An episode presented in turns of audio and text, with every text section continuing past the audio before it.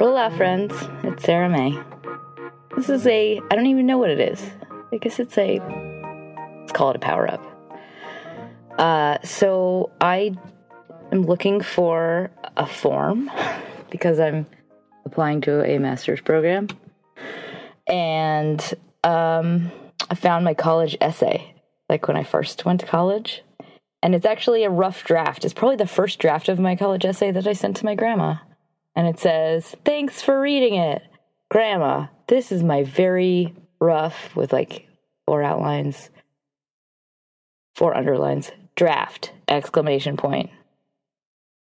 Rough draft C. So I wanted to read it.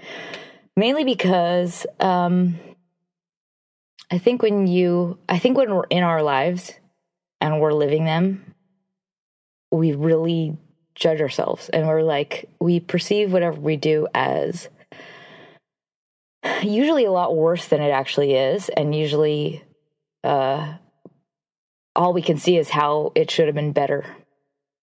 And retrospect gives you such a clear view on who you were. It's the same reason that when you see a photo of yourself years later, you're like, oh, I was so adorable and I was so unhappy or I was so self conscious.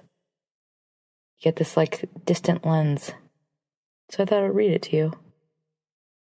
Just because I, I thought it'd be interesting. Uh, here we go. Sarah Bates College Essay Rough Draft C. Everything changes in the blink of an eye. Suddenly, your Golden Grahams don't have that special touch of honey, and those jokes that always cracked you up seem to have no humor. For me, life took a radical dive into what would only read a, what one would only read about in newspapers or heard about on the nightly news. Oi, I used to live like a child should, carefree, optimistic, and happy. For me and my best friend Holly, the world was slowly opening up to us, and we were becoming enlightened on the ways of the world. Holly was the closest thing to a best friend you could get. She loves, loved monkeys, Las Vegas, baked potatoes, and snow. We went through all the adolescent phases of experimentation together, wearing bras when we didn't need to, smoking simply because we were cool, and tasting our parents' hard liquor stash. My life was her, and her life was me. We were two future supermodel chicks with a band, and we were taking life for everything it had to offer. We had planned a skiing trip together, organized through our school, which would teach us to be one with nature, all that kind of stuff. We boldly ventured out into the wilderness, both looking upon the trip as a great opportunity to take pictures and get lots of exercise. Little did we know what lay in store for us. Things were not as I expected rigorous hiking and cross country skiing all day. However, because there's always that glint of competition between friends, we both refused to quit. Finally, our group stopped to rest, but the two outgoing, never tired best friends decided to go the extra mile and hike up to another peak with the counselor. Never in my life have I encountered such a mountain. I would never admit to Holly my apprehension and fear, for we were both strong and never afraid of a challenge. The never ending quest to the top of the ridge with a 1,000 foot drop on one side and a dark sloping forest on the other wasn't exactly my idea of getting in touch with nature, but I didn't give up and neither did, neither did Holly. At this point in time, life was a friendly and appreciated thing. All was beautiful and the future looked bright. I was happy. Then something happened which I have yet to comprehend. We slowly descended from our steep mountain when all of a sudden, in a heartbeat, Holly left me. I recall the event in slow motion. We're both walking down and talking and laughing, and without warning, she fell from the peak. Things lost all order in my brain. The emergency broadcast system went on, and I completely panicked. What the hell was going on? The one person that I needed to function normally had left my side. I ran for help.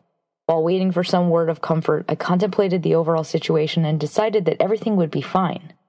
Not because of what actually had physically happened, but because my world, the people I loved in life, all that was sacred to me, I knew could never be taken away from me. Things like that didn't happen in my life, only on television or action adventure movies. Death was not included in my basis of reality. This consoled me to some extent, but the whole idea of what if scared the hell out of me. I began to consider what part of me was Holly and what I could possibly do if that part instantly was instantly removed without my say. The warm tears began to drip down into the snow. The thought that I might lose my closest companion was too much. I began to become desperate for information. I needed to hear those words everything will be okay. I needed to know life wouldn't cease and I could keep breathing. Finally, those blessed words were uttered by the ranger, and I took a sigh of more relief. I felt more comfort and grat- gratitude towards God or whatever ran the world than ever in my life. I kissed whatever higher force or fate had allowed my friend to live and laughed the whole at the whole situation and myself for being so worried. I gathered her octopus hat, her water bottle, and a backpack with and her backpack with the I love trucks pin on it, and skied back to our room with the rest of the group, contemplating all the crazy stories I would have to tell her when I saw her next. How fulfilled I was to know I had my sanity and my soul complete. Later that night, I, a meeting was called for all the kids in the group that went skiing that day. I was sure I was it was to tell everyone what had happened and how she was in a nearby hospital with a giant cast on her leg or something. Some expressed concern of the event to me, but I assured them I knew for a fact everything was fine. Out of everything I'd ever been through from that from the day I was born Oh, out of everything I've ever been through from the day I was born to present, the single most devastating and damaging of all was what occurred in that meeting. I inquired of when I could give Holly her hat or whether or not we could see her the next day, to which I to which I was replied with the fact that Holly was dead. I could see my face in that second. My expression had no words to describe it. I could feel my heart ripping in half and feeling as though someone was suffocating me so I couldn't scream. It was as though I was having a nightmare and I couldn't seem to wake myself up. All that had meaning to me had no worth in my life anymore, and neither did life itself. I felt the extreme urge to go back to the mountain and jump off the ridge to be with her again. Why had such a thing happened to her in my life in this world? Why not someone else I didn't know, or why not me? I soon soon ran out of breath to scream and simply sat expressionless and cried. I was wearing the t-shirt she had painted for me and wearing the hat we bought together. She was everywhere and everything in my life and it had been taken away from me. My brain didn't have a backup plan.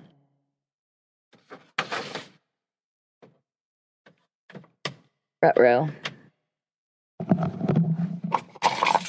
I'm in my car. My light turned off. Stand by. Okay. My brain didn't have a backup plan of how to react in such a situation, and I basically shut off to deal with what I was experiencing.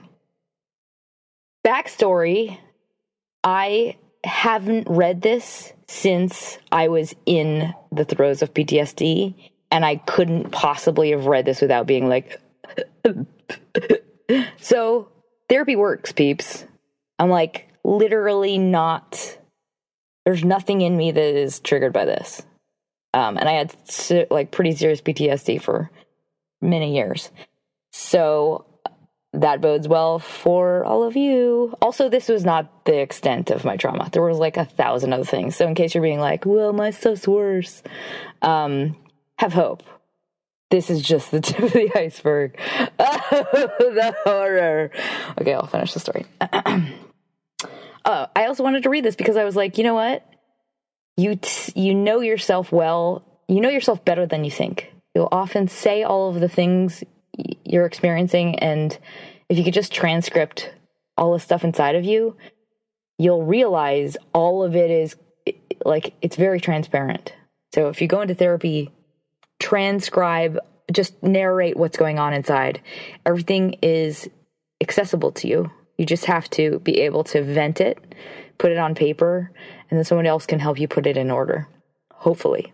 There are a lot of shitty therapists out there so go to eight before you settle on one. Okay. Back to the essay. I put the concepts of life and death into different perspective than before. Somehow everything looked a little different, as if I was wearing sunglasses with brown lenses in them. I no longer needed food, nor could I put my brain to rest for sleep. If I was cold, it didn't matter. Or if I was in pain, it didn't matter. Life didn't have the importance or meaning that it did before. I came to the conclusion that if something so important and vital to my existence could be taken away in such an instant, then life itself had such little worth anyway. I was angrily, angry and utterly empty, depressed and disillusioned in every way. I needed some kind of sense, some kind of meaning to the whole thing. Others gave me the words of wisdom like, words of wisdom lines like, it was her time, or she's in a better place. But I knew that wasn't true. There was no reasonable explanation. God Himself could not convince me that that needed to happen. I hated the world for taking from me the thing I loved most. Harder than dealing with the whole thing was carrying on my life without her. I found, I found myself coming home to a room full of posters we'd bought together.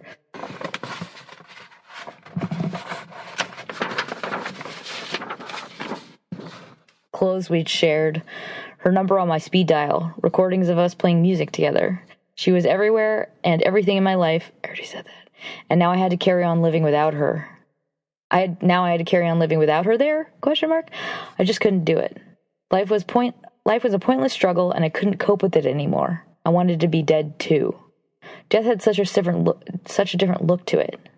All I thought was final rest, peaceful release, and being with my best friend again. Sidebar, this is me manipulating the college admissions department. I gotta say, I didn't ever fully get to that point where I was like, I really want to die, but I was definitely desperate. I was definitely like in excruciating pain, but I never fully made the turn to commit suicide. And I don't know what that is, but I my suspicion is because I know a lot of people that do get suicidal and they're ready to go there. And I think the only difference is um, I got a sense of resilience from my first five years of childhood where I was like, and I had that bond with my parents where I had self worth instilled into me that prevented me from getting to that place of being capable of uh, suicide, at least conscious suicide versus, you know, a drug overdose, for example. But, um, okay, back to this, back to this essay. Death had such a different look to it. Although all I thought was final rest, peaceful, peaceful release, and being with my best friend again. It seemed the best option at the time, so I decided one rainy night that I would fulfill my desire. So I climbed off my balcony, walked through the dark street, and lay down in the wet, rainy road in hopes of the hand of fate sending a moving truck or a bolt of lightning. And actually, I did do that, but I don't think I really meant it. It was more like, uh, I'm just expressing how sad and desperate I am. That's when the strange part happened. I closed my eyes only to hear complete silence. The rains had stopped and everything was calm.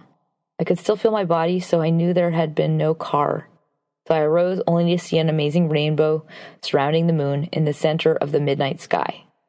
I don't know I don't know, nor do I care to know, the scientific explanation for such a phenomenon. I only know that it deeply moved me to see a sign that my friend was still out there somewhere watching me. I returned home to my bed, and for the first time in a long time, I slept. Another sidebar.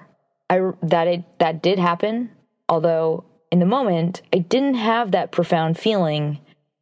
I just decided that that was going to be a representation of my friend. I just created it for myself.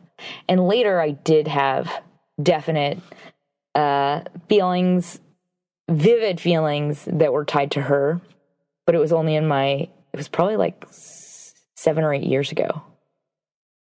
A story for another podcast. But in this moment in time, that rainbow that I saw, I was like, that's going to be the thing that I am going to talk to. That's going to be my friend. Back to the essay. Nowadays, everyone around me is more. Okay, this is the reason I wanted to read this, because this is the best part. Nowadays, everyone around me is more than just an acquaintance. Maybe I am a minor aspect of their life, or we have our differences, but I really value people for what they give me. I take life for everything it has to offer, and experiences with people I love or things I appreciate, I value in my life forever. Life is a precious thing, a thing that some don't have the pleasure to experience, and it angers me to see those who don't take advantage of it or waste it away. Holly should have lived, but she was cheated. For me, I take what is nice out of people something that I can love about someone, rather than waste time trying to discriminate or dislike things. I love the good things in my life while I can, only due to the fact that I know I might lose them at any moment. The way I look at it, life is like rain. You never know when it's going to stop, so you might as well enjoy it while it's here. And this is the PS that I wrote in pencil to my grandma. The question asks, what is an important non-academic experience that you feel has changed you or the way you think in some way and or has a has had a major effect on your life? I think that last paragraph is completely honest and true. It made me happy to read it because that's that's what I'm all about. There is no point in suffering, there's no point in dwelling in the things that make you unhappy because your life is really short. You don't realize it now, but it goes by so quickly. So, in honor of Holly, my best friend in junior high, please try and savor today, or at the very least, savor somebody in your life that you love. Maybe tell them today that you love them. And if you're in a fight with somebody, apologize and do it because you were reminded how silly and pointless and trivial all of it, it it is when you think about it in the grand scheme of things. So I hope you appreciated my college essay, rough draft, rough draft version C. Um, smile.